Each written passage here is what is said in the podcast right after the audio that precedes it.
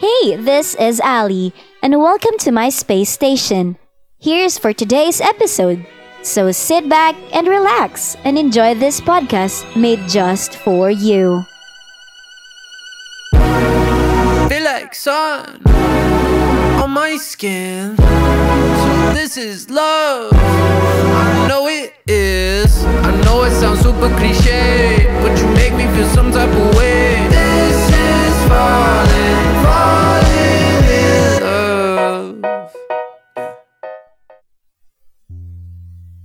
Art. Art has been degraded ever since now, most especially to Southeast Asian countries, where the words, your passion can feed you in the future, is very common and repeatedly discussed to the point it is very irritating to hear over and over again. Non art people tend to look at art as something that is useless and a hindrance to success. Because simply, they say, only the famous ones are going to be successful. Artists are not given the recognition that they deserve, and art's worth are not visibly seen. Adolescents that wants to pursue art are not given the enough support that they need or nothing at all because it is expected that they'll be failures in the future. This are the judgments and the misconception of non-art people, not just in Asia, but also in the whole world.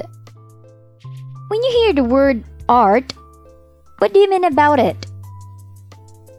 Most of you will answer painting, drawing, colors, and something that is regularly visual. I mean, none of those answers are wrong. But it is more than that. Art is like a human being, in which what we see on the outside is not enough. It is just a facade. In order to better recognize and know someone or something, you need to take time to understand them just like art. For you to know art better, you must understand it.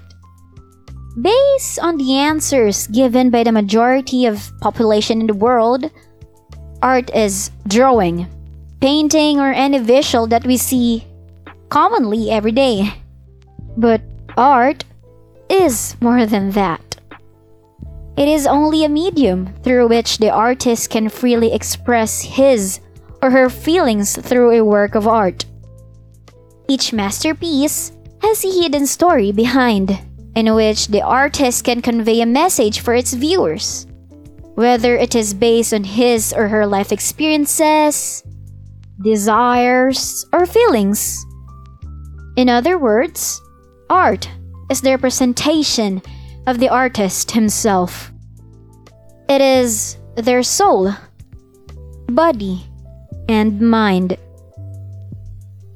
Before you judge art in general, think that you are also judging the life and being of an artist whose intention was to only express his or herself to be heard and to be understood.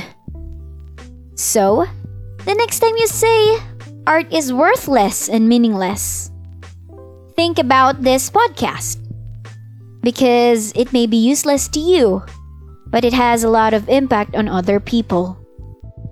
Because art is the representation of an artist himself.